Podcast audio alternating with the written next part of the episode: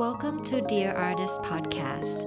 I'm your host, Ben Samatia. I'm a painter and founder of Dear Artist Podcast and Support Circle. I created this podcast as a means to collect and share love letters from artist to artist. I believe each and every one of us has a unique message and meaningful story to tell each other, no matter where we came from and how far along we are in our journey. Also believe that when we tell our story, we're not only helping and encouraging other people, but we are also learning about ourselves and healing ourselves in the process. I hope you will find peace, encouragement, empowerment, and most of all, lots and lots of love from each episode. If you would like to learn more about the podcast and our support circle, or if you would like to collaborate on a project, you can visit dearartistproject.com for more information. Thank you so much for listening. Hello, artist. This is episode 9 of Dear Artist Podcast Season 2. Today I'm interviewing Catherine Haggerty. Catherine is based in Brooklyn, New York. She is an artist, an adjunct professor at the School of Visual Arts, and also a co director of the New York City Crit Club. I invited Catherine to write a love letter to you in particular about crits and how to receive them. I'm very interested in hearing her point of view on this as it is something that she is very passionate about. So, yes, we have a lot to cover today and I want to get right to it. So here is Catherine and her love letter. Dear artists, time is important. It is important to allow yourselves time to think, to take notes, to offer a cushion to what is the never ending stream of productivity markers in society. These markers include exhibitions, Instagram, CVs, grants, and press. Under the current stream of silence in the world and a lack of options to attend art shows, use the time to draw, to think, and to regroup. Time is important, but it is also a privilege. Don't beat yourself up because you work and that you insist on working and painting to sustain your life. This is the case for the majority of people in the art world. Additionally, don't be hard on yourself because you don't make a good painting when you're in the studio. Allowing yourself an opportunity to, to risk a lot in the work, this matters and often results in surprising and strong work. In the end, it doesn't matter anyway, since art is a living and breathing thing. Art needs room to grow, to change, to mess up, and you are its gatekeeper. On criticism, it's good. Take it or don't. Listen, most people aren't trained well in how to critique, how to write, and how to discuss art. Therefore, listen to kids and listen to the select few peers and professors and critics that know what's going on. You can tell who knows by their ability to listen and their ability not to project the opposite of what is going on in your work. It is easy to suggest black when there is white in a painting. It is more important, however, to know what the point of black is, and very few can help you dive into that conversation. So when someone asks you, What is your style? resist the urge to categorize yourself and take critiques with a grain of salt. Occasionally, you will get people that like your work. Take it and don't attach too much with it. For better or worse, praise is good simply because rejections are abundant. Believe the good stuff as much as you believe the tough remarks. Over the arc of your life, you'll get plenty of good and bad remarks. Keep a distance from both. When everyone loves your work, you should begin to question that. When everyone hates your work, you are probably ahead of your time or stuck in the past. Better to be ahead of your time than stuck in the past, though. Nostalgia isn't creative and it glosses over the important stuff. Time is important. Allow yourself as much as you can. Resist the urge to look at your phone in the downtime. Shut your eyes and imagine a painting. Build it with what is around you. Mind map kind of stuff. It will help, I promise. Thank you, Catherine, and welcome to the podcast. Thank you very much for having me, Benz. I appreciate it. Yeah. So let's start. let's start. I um want you to talk about Catherine as a person, like as a whole, as an artist and educator. Can you tell us who you are and how you got here? Oh, that's a big first question. how, how, I got here. Well, I'll give my parents credit for that. Um, but I, uh, I'm an artist, and um, I also work as an instructor and critic, and an occasional writer in the art world.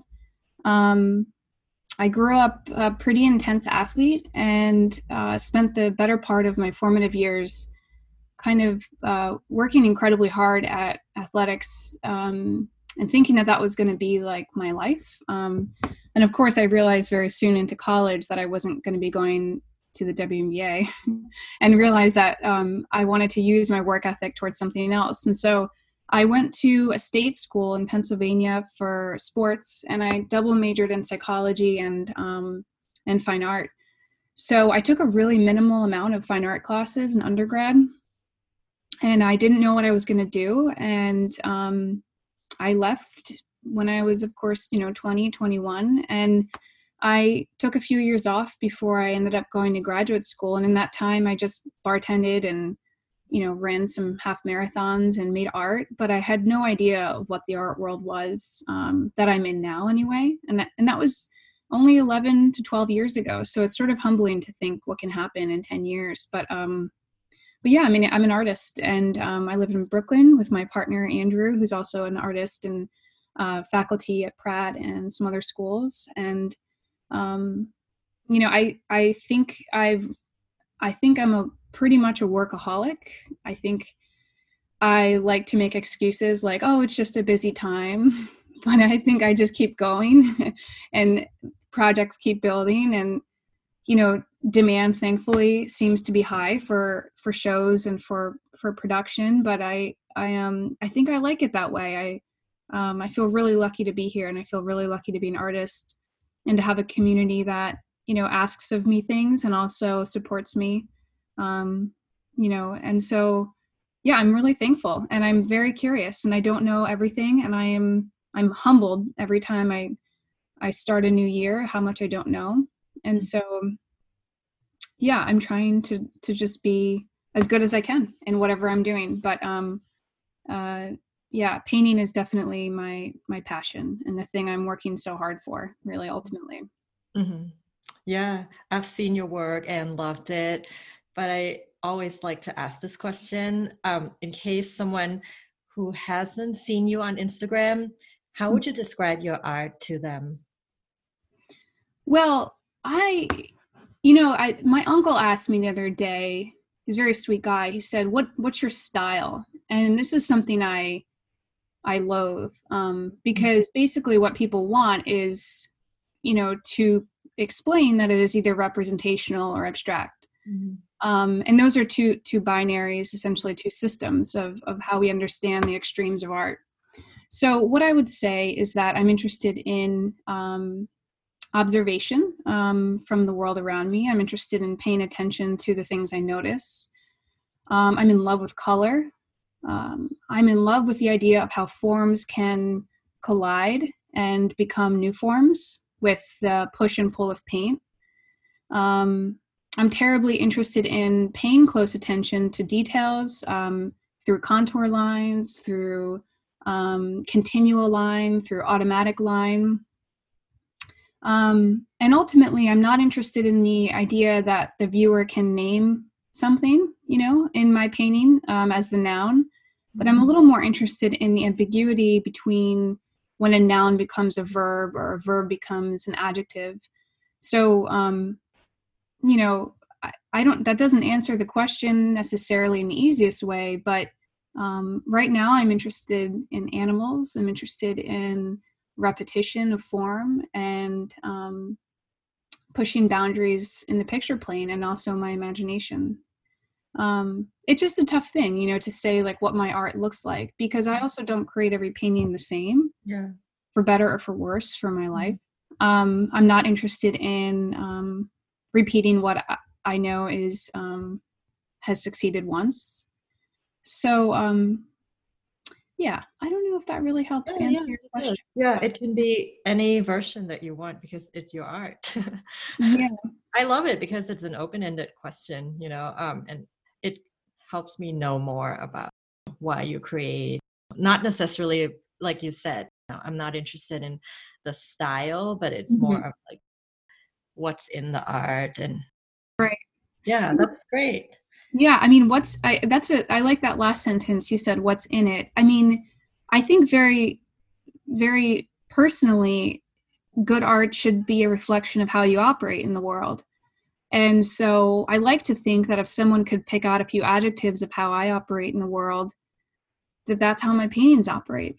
So, um, yeah, I mean, I think they're sweet. I think they're um, generous, and these are all optimistic terms of myself, but these are things I aim to be.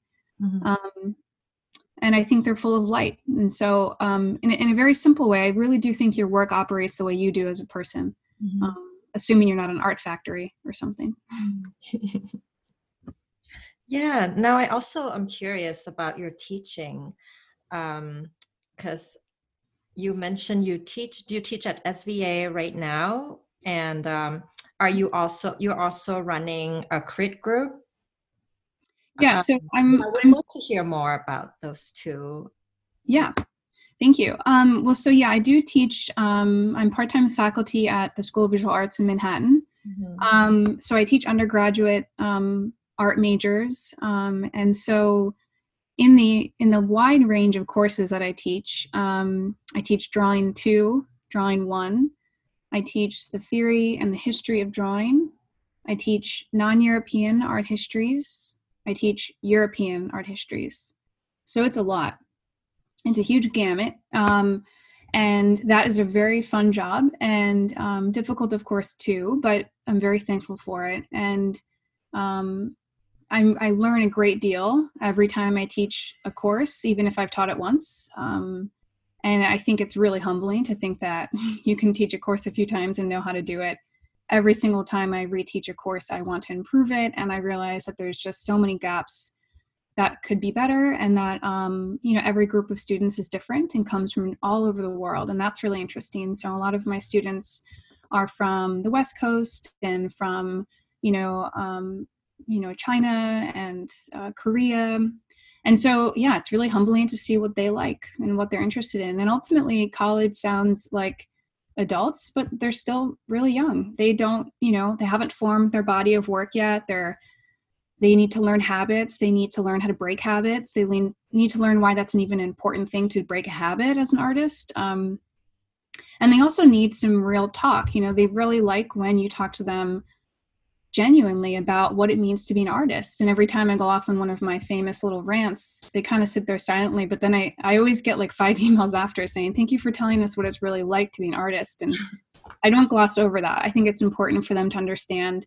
First of all, to have a female role model is important. Fair, fairly young, I'm 36, you know, and seeing that it's possible to live in the most expensive city, mm-hmm. basically, one of the most expensive cities, one of the most competitive cities, and be an artist and have a studio and go to shows and have a network that supports you. I think they really need to see it. And so I do tell them that. And sometimes they just look at me sweetly. they don't they don't say much, but I do think they're processing it. And then um, I do think that's important. So um, but formally, you know, it's it's also really interesting to teach um, that array of classes, and I think it's made me a much better artist um, and a much better critic ultimately. So, um, and yes, I do. I run the New York City Crit Club with my friend um, Hilary Doyle, who founded it in 2017, and then asked me to join as, you know, just to help her teach the class. It was one class of 16 or 17 people and in the fall and i helped her teach because she was busy she also is a part-time faculty at rhode island school of design and suny purchase and she was busy so she said can you help me and we we just alternated the class and it was adults you know it's adults post school sort of a critique level class but using the things that she knows from you know her institutional work and her her painting practice. And um, it became something so much bigger and i and we are so proud of it. And so now we work really you know the two of us work together pretty democratically on the project and the project is so massive and and we i just feel like we are so um, we're working so hard to make it as good as possible so you know fundamentally the new york city crit club um, you know offers community critical feedback um, connection um, in-person critiques now, of course, with the world being on Zoom, we are doing our critiques on Zoom, and that's actually going really well. Mm. Um, and the and it's a juried program, so we do ask that artists apply, um, so that we can vet and understand, of course, the the background of artists and and perhaps what's interesting to you in this conversation too is the the range of artists. So we have artists that have Paula Krasner grants that have gone to Skowhegan, mm-hmm. that have MFAs, um, and then we have artists that are you know you know working at a science tech lab at NYU or a social worker or or you know working in a boutique in lower Manhattan and love art but have a little bit of an art background but maybe not as much formally and they submit a portfolio and they you know apply like everyone else. And um, we create classes based off of um, a huge diverse range of people. And i think that that helps the dialogue. And and and what's most rewarding about it is that they want to be there so badly because it is so hard in New York to get people to come to your studio. Number one, mm-hmm. it's so hard to have a studio economically. Mm-hmm. And what this offers is essentially all of that. Like you can visit a friend's studio now in your class and you can get feedback and you can help give feedback. So you are an active participant as a peer. Um, and although Hilary and I and our additional faculty do lead the groups, we are faculty. We are using all of the skills that we have gone to grad school for. And the 10 years of teaching between us um, we also really try very hard to foster the group dynamic so that they're really learning from each other too. And again like a lot of them are older than us and mm-hmm. some of them also teach in college. And so we're really humbled and grateful for the community. And we do feel like it's serving um, underserved people um, not seen artists. Um, we've collectively i think curated like 20 shows um, giving these artists opportunities, written about them. Um, many have gone into grad school to RISD, Yale, Columbia, state mm-hmm. schools all over the country. Mm-hmm. Um, and also, last thing I'll say is that it's um, economically achievable. It's really affordable, mm-hmm. and we we do even offer work study options, and we offer um, scholarships, even of course, to low income people that express need.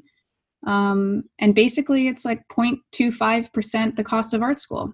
Mm, yeah. And we we're really proud of that and it takes a lot of work like hours and hours and hours yeah. phone calls and spreadsheets but we we are so proud that we are not putting anyone in debt and that for basically $28 a class you can meet with like some of the best critics in new york and have people give you feedback that's so that's the yeah i mean i have a job that i love at a university and i'm proud of it and i i love doing it no question and i also have this project that I think Hilary and I both just feel like is the most rewarding thing in our lives, really. Mm-hmm. So yeah. that's a long answer. I'm sorry but it's not an easy thing to summarize. So no, I even want to ask more questions. So I have two more questions um, to go along with what you just described, because um, I found it so fascinating that you have um, you touch both worlds. You know, you teach at um, an institution and you also facilitate this group of um, New York City Crit Club so you're exposed to pretty much all artists from all walks of life. So the question is, you know, from working with both groups, I'm sure um, we're all artists and we share similarities.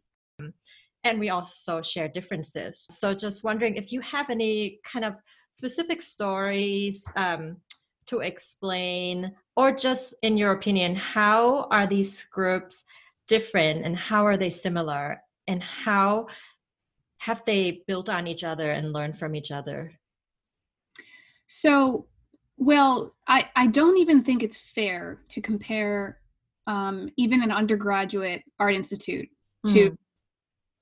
to the new york city crit club because again the college is they're very serious artists and they're yeah. very focused. I mean it's one of the best art schools in the country and mm and i would say that the the similarities are that they're both both groups are interested in art. Both groups are um, passionate about it and invested in it obviously. Um, but my role as a critic and mentor at a university is just is fundamentally different um, only because of where they are. Um, they're 18 19 20 21 mm-hmm. And absolutely when i teach the junior and senior you know theory courses um, the conversations really can be of course so much deeper and dive into bigger topics which do of course then help my crit club artist conversation. Um, but my role is just really different. So just as an example um, from my experience anyway um, the artists in Crit Club are adults with full time jobs, most of them, and are, are often working towards shows mm-hmm. or getting to the point of building a body of work to be in a show or to have visits. And so my role is to help develop and foster a conversation that pushes their work there. Mm. And at a university, your role is to teach a student, of course, the formal language of drawing, of painting, of you know uh, art history, um, and you are helping them build bodies of work. But it's just it's just so different. Um, the conversations are so different, and mm-hmm. I don't think one is better than the other. But um, you know, basically, the New York City Crit Club is an opportunity for what I would refer to as a, a post grad critique. Mm. so professional feedback, um, advice on curating, advice on writing, um, advice on you know really harsh feedback on building a body of work and then of course really gentle feedback with with different um, learning styles and different artists methods. Mm-hmm. um, they're just so different but they're they're both so great and i i um yeah. Yeah i guess maybe i didn't define the question clear enough. I guess what i'm curious about more specifically is like the way you observe how both group create or approach art making you know like how they um, create differently or how we what you learn from observing that and you know how each group can learn from each other. That's what yeah. well i think everyone can learn from everyone. I think i even i learned from my students at sva or rutgers or wherever i've taught and i i hope that i learned that i hope that the artists of course i mentor and work with as a critic and crit club also learn from me but i do learn from them quite a bit um, basically diversity and seeing different ways of production is important. Mm-hmm. uh, fundamentally it's important to understand that you are not the only way that art is made and that art is made um, ideally not in a vacuum. And the differences between of course a six year old and a 20 year old and a 40 year old are, are, vast and it's not necessarily age. It's the openness to um, to making sense of things. And so there is a level of play in in a child's art that we all should really strive for and then there's, of course, a level of serious inquiry, uh, be it theoretical or art historical or formally, in a college student who's trying to figure out what does it mean to make brush marks be specific. And if I walk into a crit room for a, like a seminar of painting and I say, your language, your paint language is seems arbitrary, and I need to know what you're trying to get to.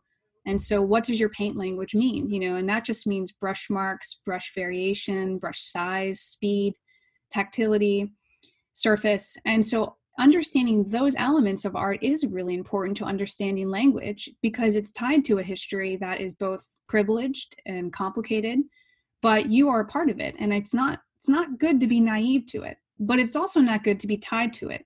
So that's when the 6 year old's ideas of art making are important to remember again that you have to follow your impulses as an artist but it's also your duty to understand the world that you're in Mm-hmm. And just because it's art doesn't mean it's like there's no rules. I think that's a really huge misconception. But I also think I'm going to completely contradict myself. There are no rules. Um, and, and that's what's so confusing about actually making work that that matters historically or socially or personally. Um, and so, you know, when I think about the, the basic conversations within the New York City Crit Club, we do talk about material specificity um, we talk about formal suggestions of, you know, maybe include a light source or maybe include your surface needs to be more varied. But fundamentally, too, we get to the larger things, which are what are you interested in? Like, actually, like, because you're just regurgitating art history or something you saw on Instagram.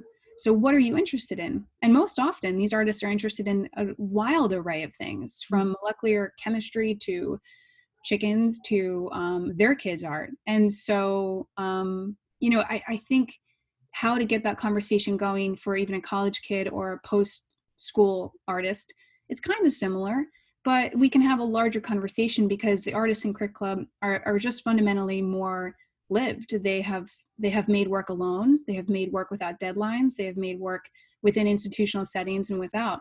And they're also incredibly thirsty. And when you're a kid, often in school, it is a little annoying to hear all the things like don't use black paint or make sure that you're varying your brush marks because they're just trying to create art. They don't know yet what that all means in the grand scheme of things. Some of them do, but a lot of them are really just trying to find their language. Mm-hmm. So that's a different role. I would be way more open with those students because they're just 18, 19, 20. Yeah. But when you're 30, 40, 50, and you've been making art independently for 20 years and you've had like seven shows or no shows, we can have a different conversation because you have the experience. Mm-hmm. Um, and so, yeah, I love both. Um, I, I, think that they they're just so different, but um, but it is important to know more. I, I really think so. Um, I don't. I didn't go to an art institute for undergrad.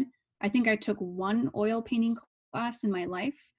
I went to graduate school for art at a state institute, Rutgers, which was a phenomenal program, but they don't teach you formal language in graduate school. So fundamentally, I'm actually really self-taught as an artist. I mean, I'm theoretically and like historically more learned mm-hmm. than I am formally. Mm-hmm. And but I've learned by working obsessively mm-hmm. and watching videos and practicing and you know, I have I have skills that I've learned and earned, but uh, I, I'm not really from the academy of mm-hmm. um, of formal perfection or language. And so I feel much more interested and akin to the people that that are coming from that place too. Mm-hmm. But the more we talk, you know, these artists in Crit Club, and the more we introduce history and language and theory and text, the more they grow and the more the work grows. And that's really important. Mm-hmm.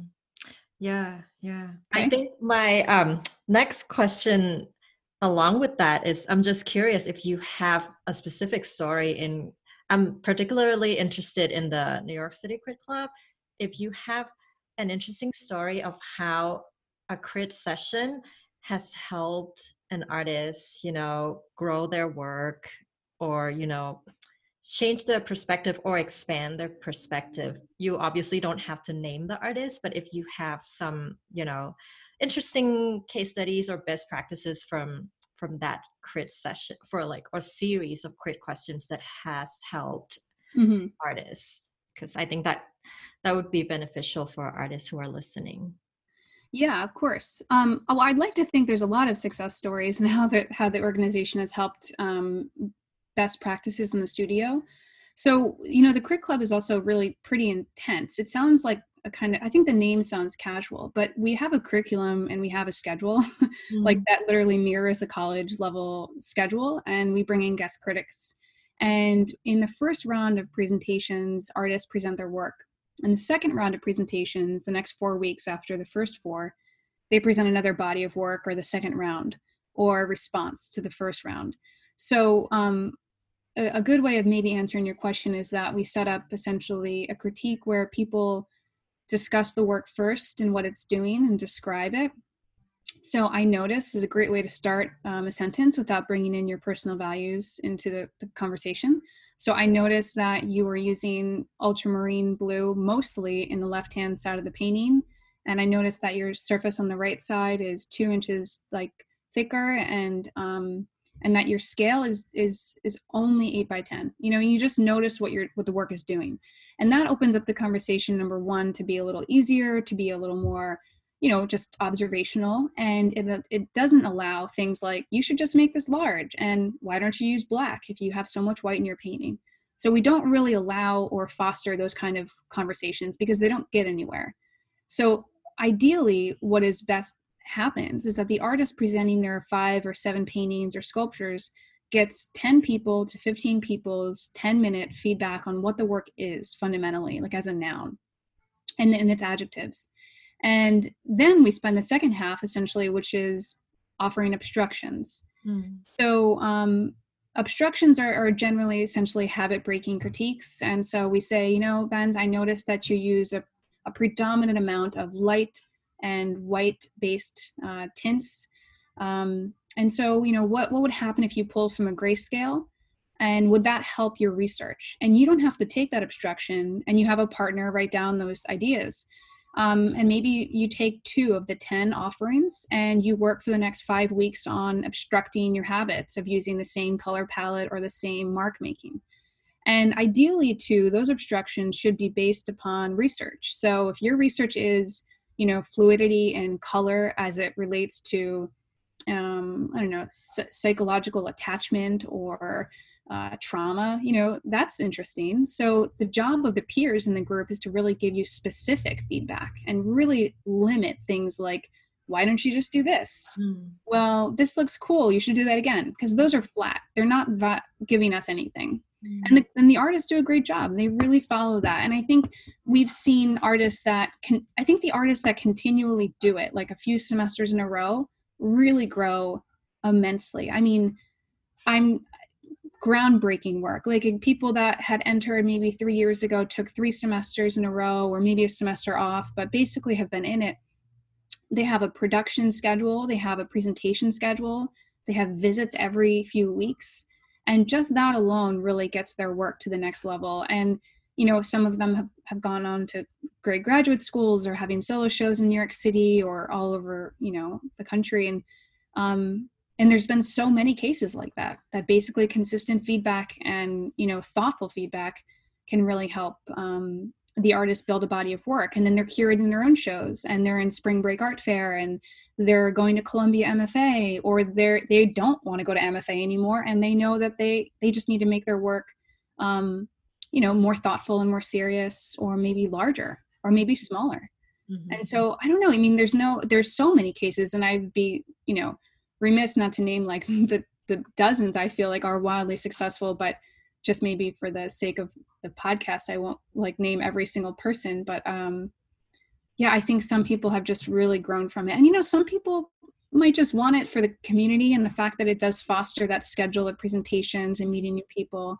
And and you know, some people I respect that they might have basically a lot of their work pretty developed and they're like they have a way that they operate, but they're still open to a small feedback obstruction and i think that's what i'm so proud of like i have artists that have had solo shows at untitled that have gallery representation mm-hmm. that don't need necessarily what what you would think the, that they don't need it but they're so open to it because why not mm-hmm. um so yeah. yeah i mean there's just there's so much good in it and i think mm-hmm. it's just really exciting mm-hmm where do you find time to paint all of these? How do you how do you do that? The eternal question.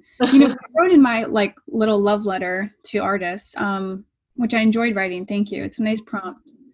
Um, i feel like i have developed a way to make work no matter what. Um, when i was in my 20s i taught kids i taught in a middle school and i was really busy during the day. You know, it was an eight to five job or eight to four or something like this. And um, I always just found time to build in a few hours. And so that was a habit I started in my 20s and, you know, even teens, of course, you know, making art then. But I didn't realize how hard it would be until like until later on. Um, so I don't know how do I make time? You just do it. So there's just certain things I don't do. Like we don't have a TV. I don't like waste time. Like I don't watch anything besides documentaries or like some fun Netflix things. Um, I don't know. I'm for me, it's like such an honor and a privilege to go to my studio, and it's a, a huge investment that I like. I like dream about it. Um, and so, what else am I going to do? I mean, for right now, we don't have a kid. I don't know what'll happen then, but you just keep doing it. Mm. Um, if I'm not at the studio, I'm drawing. If I'm not at the studio and I'm not working, I am usually reading about art. And I wrote in the love letter too to sort of practice the ability to shut your eyes and dream about your art. I think that's really important. You know, I'm on the subway a lot. You know, you're stuck, you're waiting instead of staring at my phone, which I do too, of course. I try very hard to sometimes just do digital drawings to um, you know and to daydream about the paintings. I think it's actually a really good mental practice is to shut your eyes and allow possibilities in. Um, and then when you get to the studio there's also just an urgency for time. So i don't like get there and i'm never like what am i going to do now? Mm. it's just you just work. Yeah. Um, but i'm in love with making work you know and nobody could crit me out of it. Nobody can i don't care if i sell another painting. I don't I, it's nice that stuff is fine and that's an important conversation like you know showing and selling but I would make it anyway.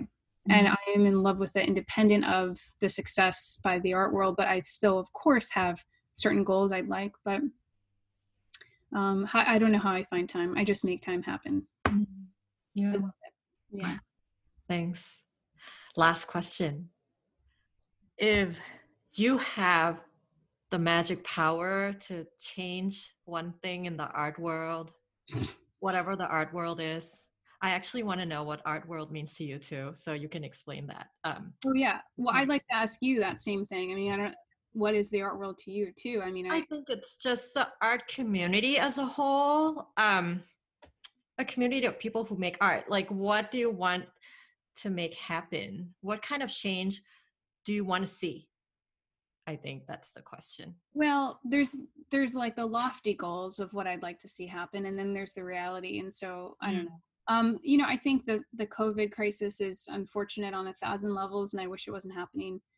Um, I think I, I, wish that there was mid-level galleries again in cities. Um, mm. Mid-level meaning like not Gagosian, but not necessarily like um, a very small sort of uh, gallery. I wish there was levels um, that could support mid-career artists. I wish there was more levels of galleries that were more open. I think artists run galleries, which I ran an um, an organization called Ortega Gasset for three years. I just stopped last year as a great example of artists pulling together to show and support other artists. I hope more of those occur. Um, I I think that I don't know if there's one thing, but I guess I wish people would buy more art from women and from people of color. Mm-hmm. I wish more shows were showing diverse artists and women. Um, I wish more collections were buying from living artists. Um, and I wish galleries advocated more for artists. I wish galleries would, this is a wish based off of I understand realities they have to fight too, right? They have to make money. Mm-hmm. And they deserve credit. Galleries are not that. They're they're the ones advocating for us. But the way advocacy has changed in the art world is because of the market and because of the internet. So essentially what that means is that galleries don't um, they don't often do the thing that they used to do, which was maybe have a roster that showed their artists every two years, mm. maybe even subsidize their show, like paid for their studio so they could make that work and sell that work, and then get that artist into collections and other galleries. So many artists, many galleries still do this, of course. What I what I wish would happen is that more galleries did this. And that artists and art dealers had a closer relationship but you know um, it's not impossible and there's there's really good examples of it but i do wish that the that the model of um, mid-tier to you know emerging level galleries would really invest in people mm-hmm. you know mm. not just give a not just give a show here and there or a group show i wish they would really invest in artists and let them build bodies of work because you need time you need generations to make work i mean you know you just need time.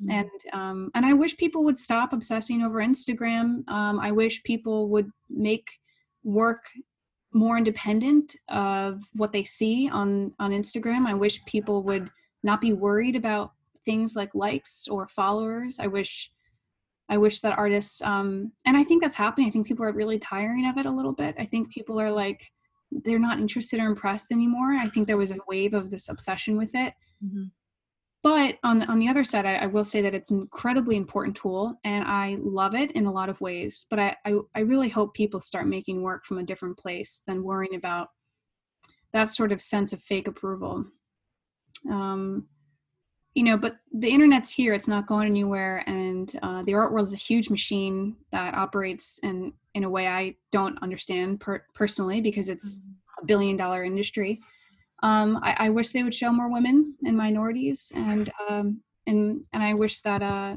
funding for graduate schools was higher. So a lot of wishes, actually. That's not one. I, I just went off on a total wish list, but yeah, I love it. Um, but yeah, and also, what is the art world? I mean, the art world is what you can make it. The art world is not just in New York City or Berlin or Paris or wherever. The art world is everywhere. The art world is all around, and I think it's really important to not be um, not not think that you have to be one place to make work and to have a community and um, instagram and all the medias are really good to reach out and form new relationships in other parts of america that have great art scenes mm-hmm. um, i think the art world is is is very generous and very beautiful and i feel proud to be part of it and um, and i i feel like i'm a part of um, a section of a part of the art world that is um, inclusive and generous and I, I would mm-hmm. prefer to stay in that one and not worry too much about um, whatever other options there are yeah yeah what is i mean for you what is the art world that's i mean because i come from a totally different place. Like, I mean, I am not really even engaged in um I'm actually in my own world right now. Like I am just making work. I'm on my fifth year of making art. Mm-hmm. The art world to me is whoever is expressing themselves through art, you know, no matter if you want to be in a gallery or a lot of people that I work with um, just want to sell their art directly to collectors um, you know so i find it so interesting that's why um, we had a little bit of our talk pre um, recording that you know my real interest is learning from people from different walks of life and different part of the art i don't know how to define this. I feel like the art world sounds a bit exclusive. It feels a bit um like you have to go through a certain passage to to be able to exist in that world. And i myself i don't believe that i'm a part of that world and i'm okay with that you know? So i yeah i'm interested in knowing what it means for different people and maybe we can find a new word that is more inclusive for all artists because when i first started looking on instagram I had the feeling that some people feel like artists who sell art on Etsy are not really in the art world, you know. But in my definition, that can be an art world. That's their art world, you know. So I don't know. For me, the art world is an inclusive space for whoever wants to make art and share it or not. Um, mm-hmm. It's just about expression, I think. Well, I think you know it's a it's a pretty large conversation in general about whatever the art world is, and and we can go down the the list of a thousand examples of how the art world has been um, exclusive um, or the art market in a lot of ways. Um, I mean, you know, people that have made art from the beginning of time made it for n- primarily communication and storytelling if you mm-hmm. look at Native American ledger drawings, they were making drawings on ledger um, paper, which was given to them or um, forced to them by uh, American settlers after they killed their buffalo. so, mm-hmm. you know, the Native Americans continued to make art on papers and things that were not, of course, privileged surfaces like canvases. Um, they were making them anyway and they would have continued to make them whether or not their whole territories were taken um, mm-hmm. you know mm-hmm. people have made images on cave walls and that is art mm-hmm. um, you know and so i think that is a really important understanding that there is a there are hierarchies and there are inclusive conversations and there are exclusive conversations um, you know in terms of the idea of what it means to be a professional i think that's a really huge conversation that i'm interested in and i am interested in people that make things fundamentally. Um, but I do think I'm really interested in people that make things from a um, a standpoint that is personal but also connected to art history. Mm-hmm. And so um, I think there's a lot of critique and there's a lot of conversation about that idea of like where to show your work and where to sell it. And I think that that's really a result of um, ego and um, and may, might not lead us anywhere but um, you know galleries have a real important role and i think it's really important to support galleries. Mm. and if you don't know where to show your work i think you should start your own gallery. And if you feel excluded by the art world and you don't think you can get into a gallery you should start your own space in your apartment. And fundamentally too what's important about galleries and showing your work in the world or even offering it to the world is that people matter Mm-hmm. And in this time of this COVID where everyone is staring at screens, I don't want to look at art on screens and I don't want to buy art on screens and I don't want to like do that that much anymore. I never did really anyway. But so make a space. Space matters. And I think it's important for people all around the country, art trained or not, to make a show in your garage, to make a show in your kitchen, and to build your own art world. And there's a huge history of artists run galleries that have been doing that for about 10 years and have really shaped the way that the art world is accessible. Mm-hmm. And so I think the art world is honestly now more accessible than it has ever been if you are open to it. Um, and so Tiger Strikes Asteroids, an artist run gallery in New York, LA, Chicago, Philadelphia, Ortega Gasset's a gallery in Gowanus, Brooklyn, started by artists, all of them. Uh, Transmitter, um, you know there's so many galleries that are doing great work that are advocating for not necessarily like I don't know, outsider is even a stupid word to describe it, just people that are not famous yet. And then guess what? Like you have a few shows in a cool little gallery in Ohio or in Philly or in New York, mm-hmm. you're, you're you're closer to the connection possibilities. And I do think it's important to have those physical opportunities, and mostly because art matters because of people. Mm-hmm. Um, mm-hmm. And so sales, I don't think about them. I don't care I care about people and I care about conversations and I care about community. And to be a part of that, you have to open yourself up to that. And and it's and and some people listening might not have known that you could start your own gallery in your backyard. Mm. And you can that does two things, Benz. Mm. That involves people that wouldn't have seen your art to see your art. Mm-hmm. That lets that wall come down of privilege. Yeah. That also lets you have the authority and the autonomy to create the world you want wherever you live and guess what? The art world loves that. The art world is not above that. That's actually the art world now. Mm-hmm. And so I think it's important to continue this tradition on of starting these um, galleries or you know online podcasts or programs. This is very inclusive um, and it's very open, and that's good. Mm-hmm. Um, but I now more than ever, I want people, I want spaces, um, and I I just want people to stop obsessing about CVs and about mm-hmm collections and selling. I don't want to hear any of it. I just want people to um, make good work and come together for the next round of shows whenever we're allowed to have them. Mm-hmm. So, um, yeah, yeah. that matters um, yeah. a lot. Yeah, that's beautiful.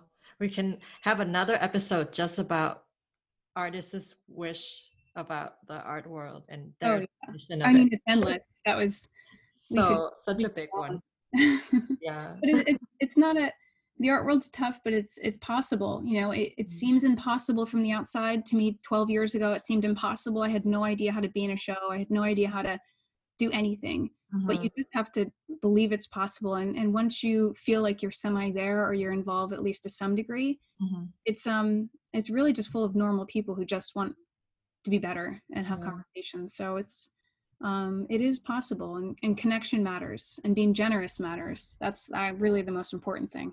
Mm-hmm. Mm-hmm. thank you so much catherine. Yes thank you ben for um, asking me to come on and talk to you about art and all of the things. Yeah.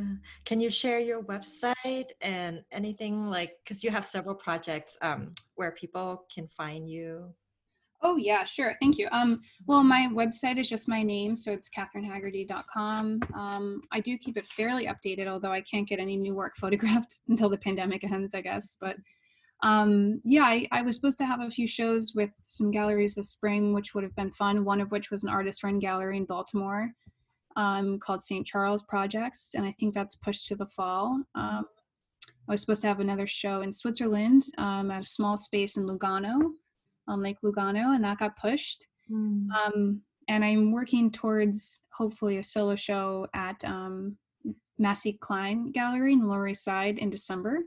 So all of these things are just fingers crossed at this point, and I really hope they all happen. But um, I do post work sometimes to Instagram or often to Instagram, which is just uh, my name with an underscore in the middle. I think mm-hmm. I don't remember, but um, We'll go search If you're interested in the New York City Crit Club, we have, of course, a website, which is nyccritclub.com. And we have an Instagram account, which is the same.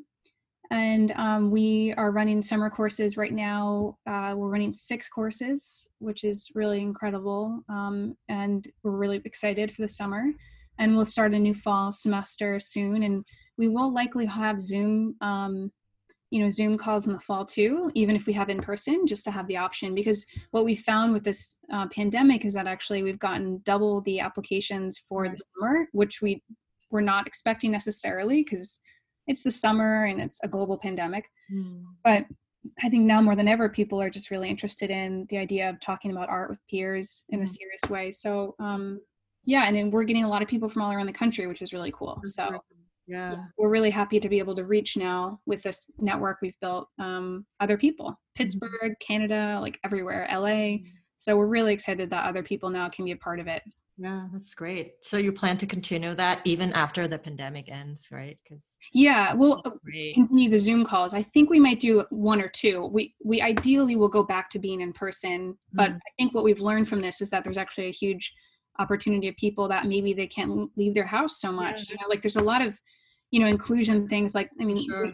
we're trying always to be even more inclusive, more democratic to people, and so something we never thought about like what if you can't get around so easy? Or what if you live in a bad in a neighborhood that's not close enough to attend? Mm-hmm. and now we're like oh, okay that's cool that's a possibility. So we're really we're hoping that that does help other people too. That's so, more soon i guess. Yeah.